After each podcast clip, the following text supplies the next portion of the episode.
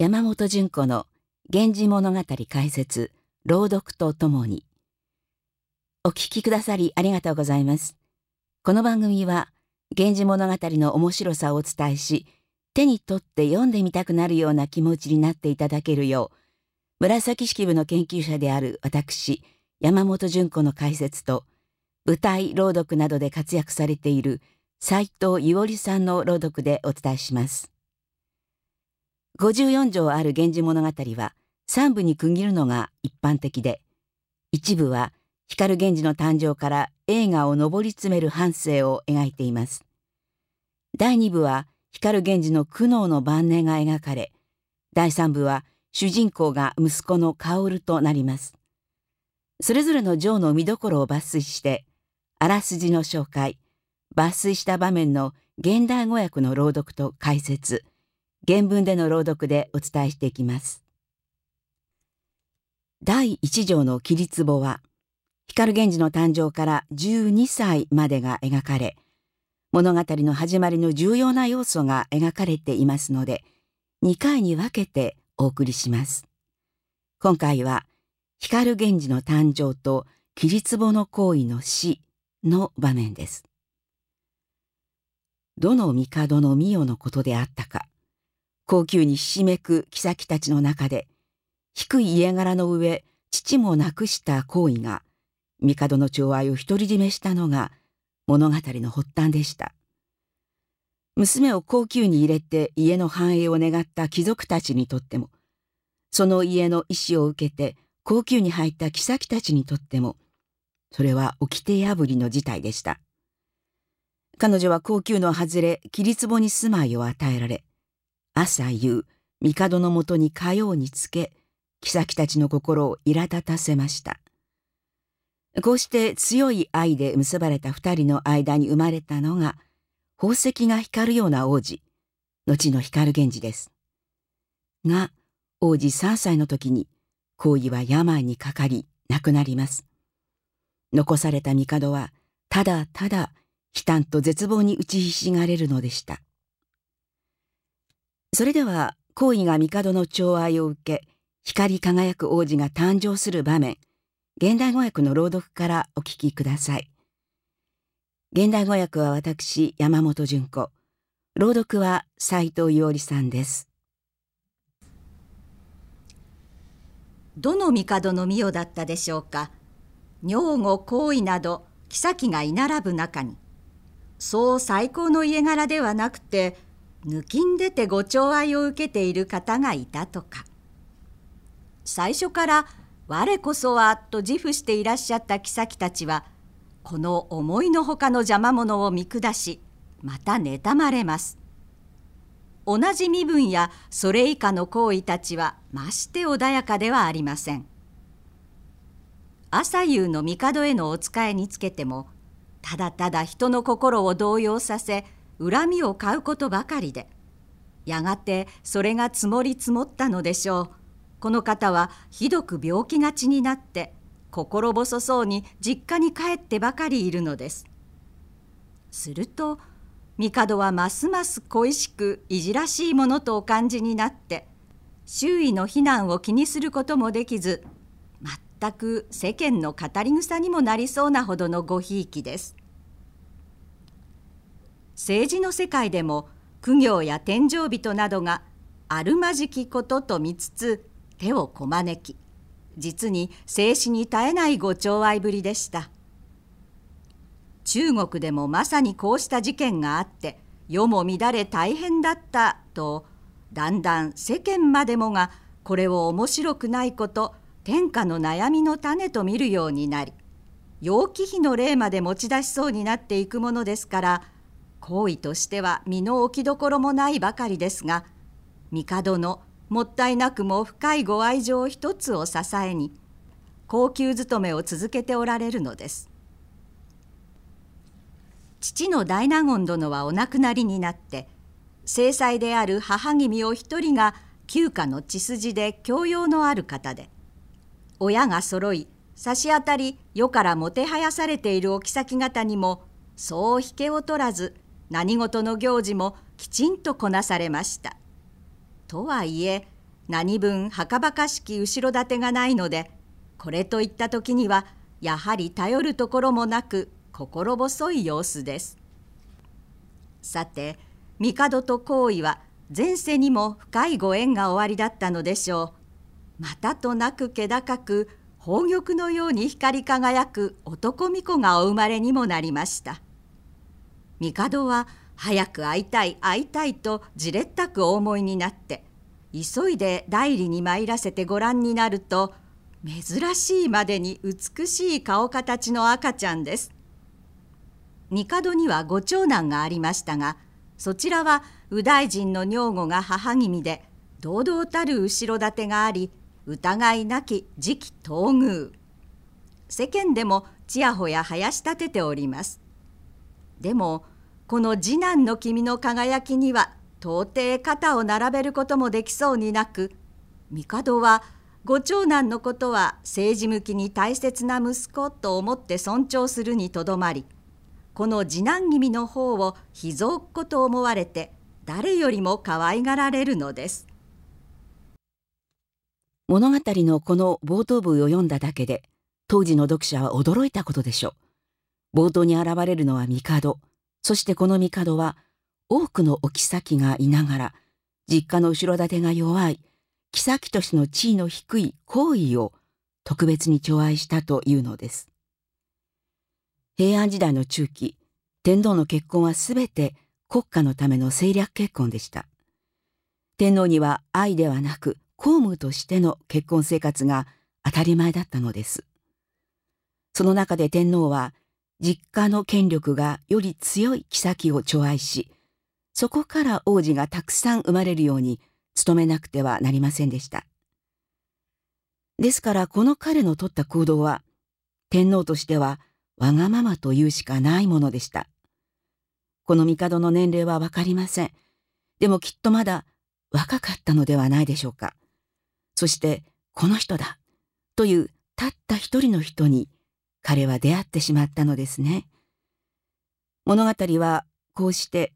帝と皇位のあってはならない純愛から語り起こされます。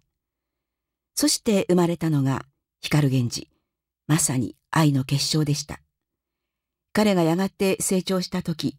老若男女の誰からも愛される不思議な力を持っていたのは、こんなわけがあったのです。そして、物語が書かれた時代の読者にとっては、もう一つ驚くことがありました。なぜなら彼らは、ちょうどこの少し前に、全く同じ出来事が現実にあったのを知っていたからです。つまり光源氏の父と母にはモデルがいたのです。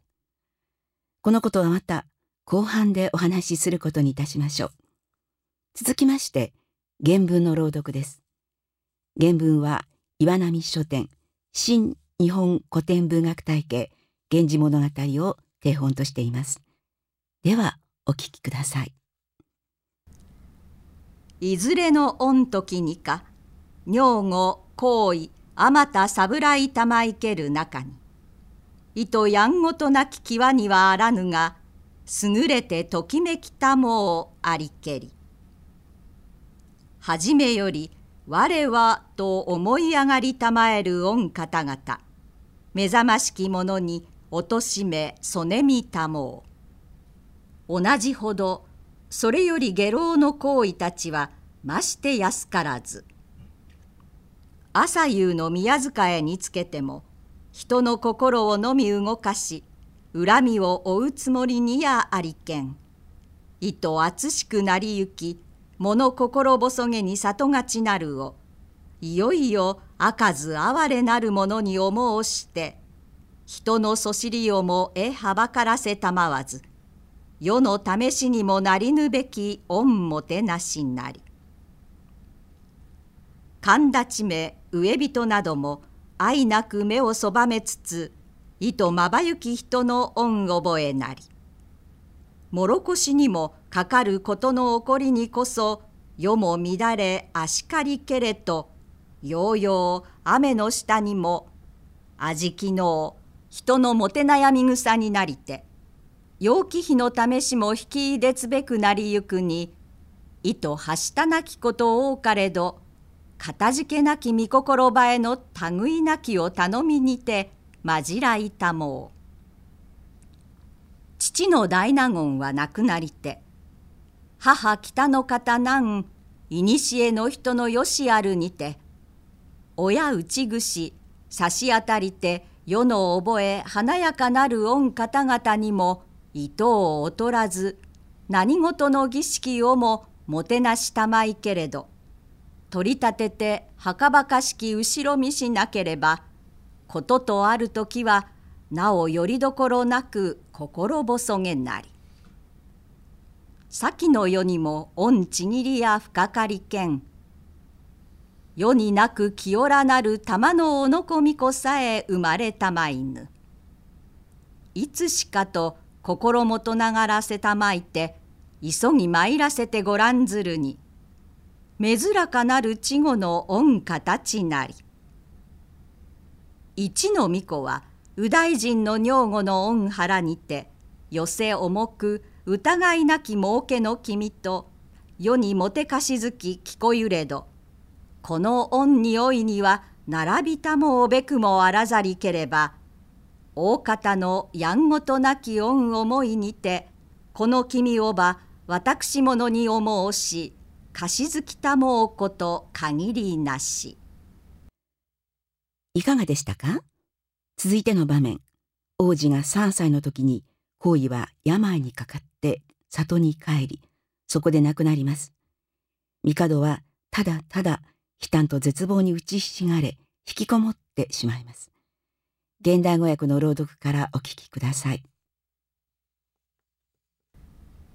巫女が3歳になられた年の夏宮安所はちょっとしたことで病にかかられて代理からご実家に下がろうとされたのですが帝は頑としてお許しになりません。何年もこの方ご体調の悪さは常日頃のこととなっていましたので慣れっこになってしまわれて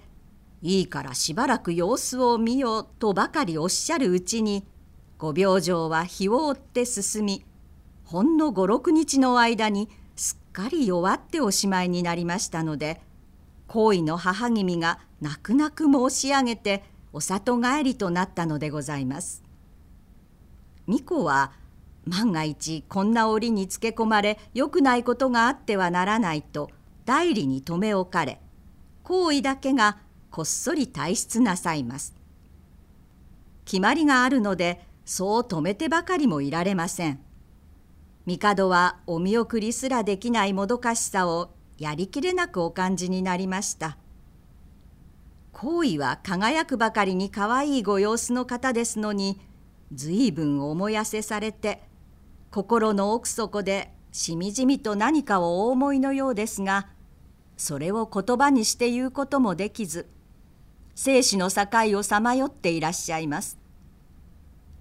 それをご覧になると帝は後先の分別をなくされました。泣く泣くいろいろなことをおっしゃるのですが行為はご返事もできません。眼差しは力なく弱々しく半ば意識を失って伏していらっしゃるのでどうしたことかと帝は動転されました。手車とは本来代理の中では乗り物に乗ってはならないところを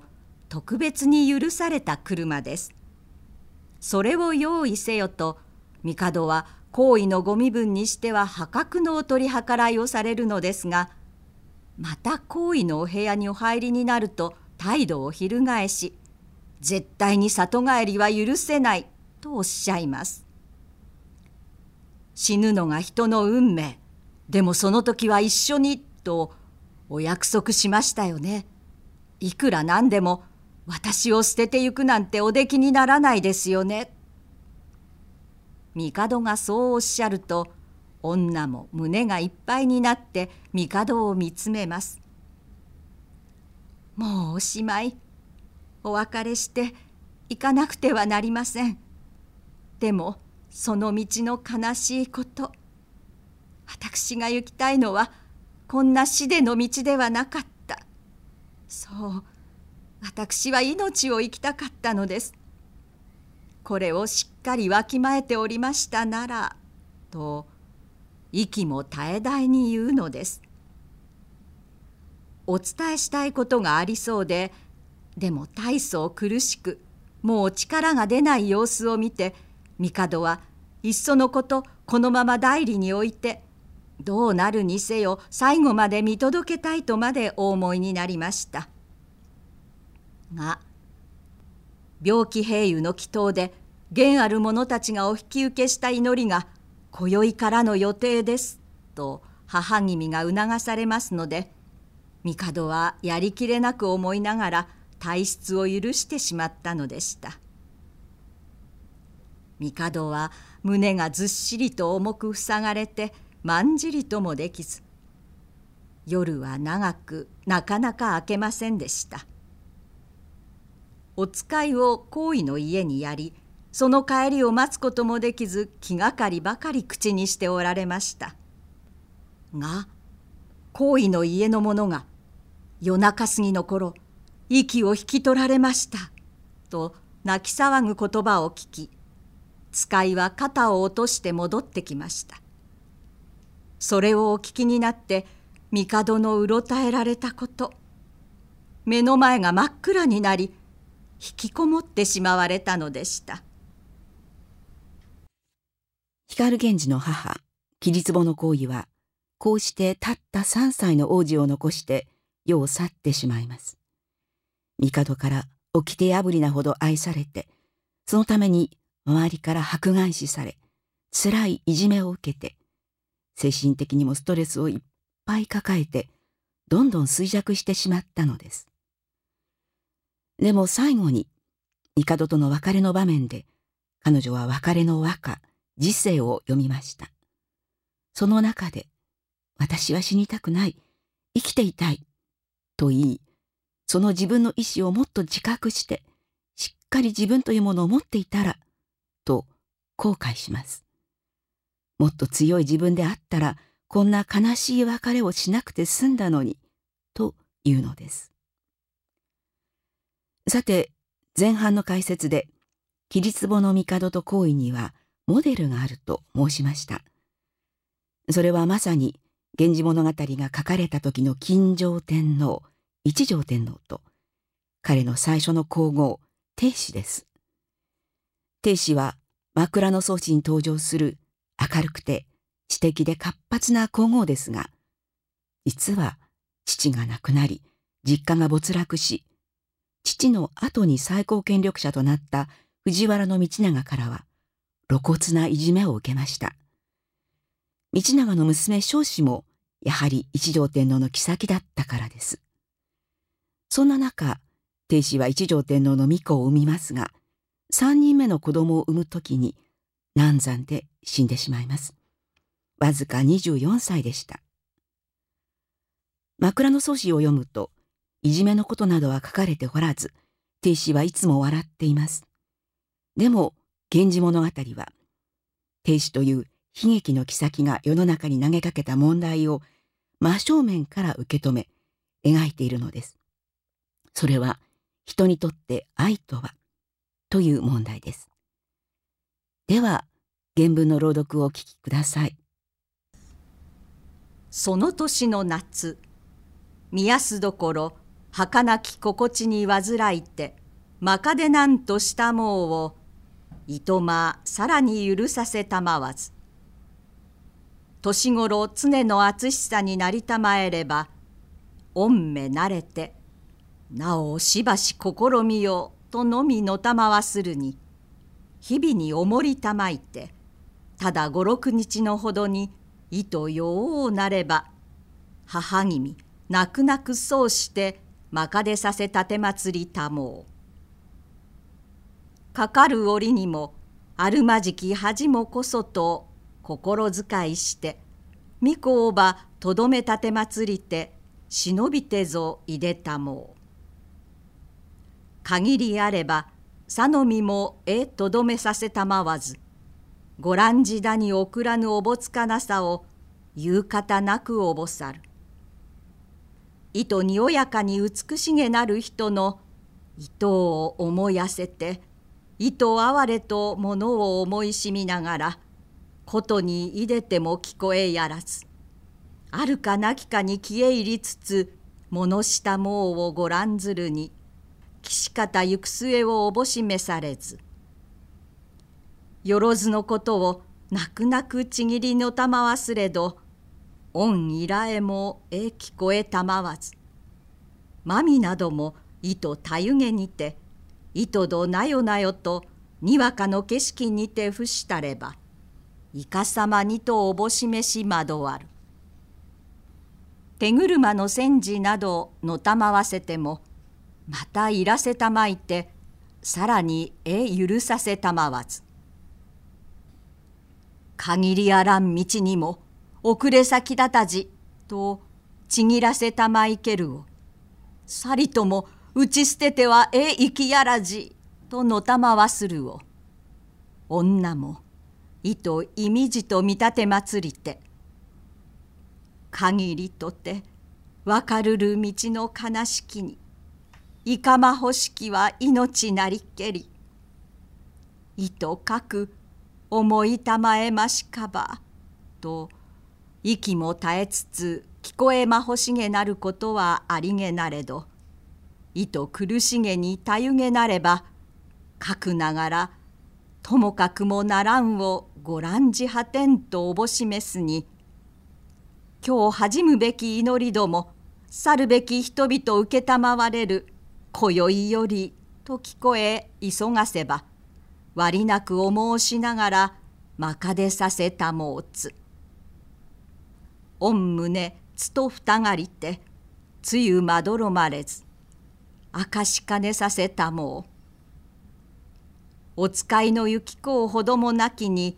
なおいぶせさを限りなくのたまわせつるを。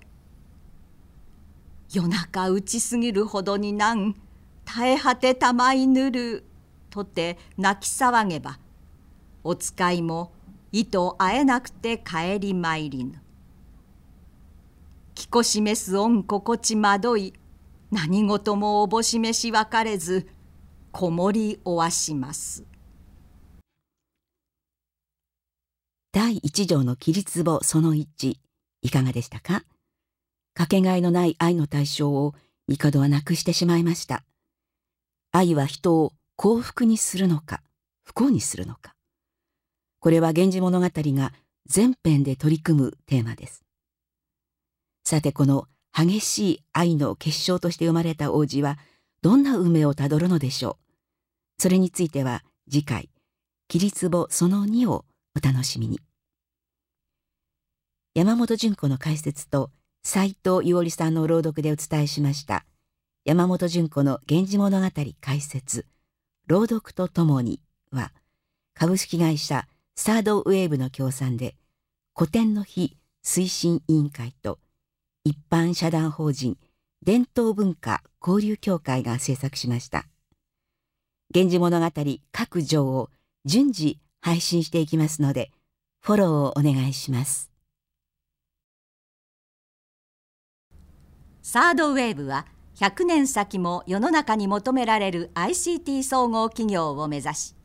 お客様のニーズに応え時代をリードする IT 環境を構築し創造活動を支援します。サードウェーブについて詳しくは概要欄のリンクからご覧ください。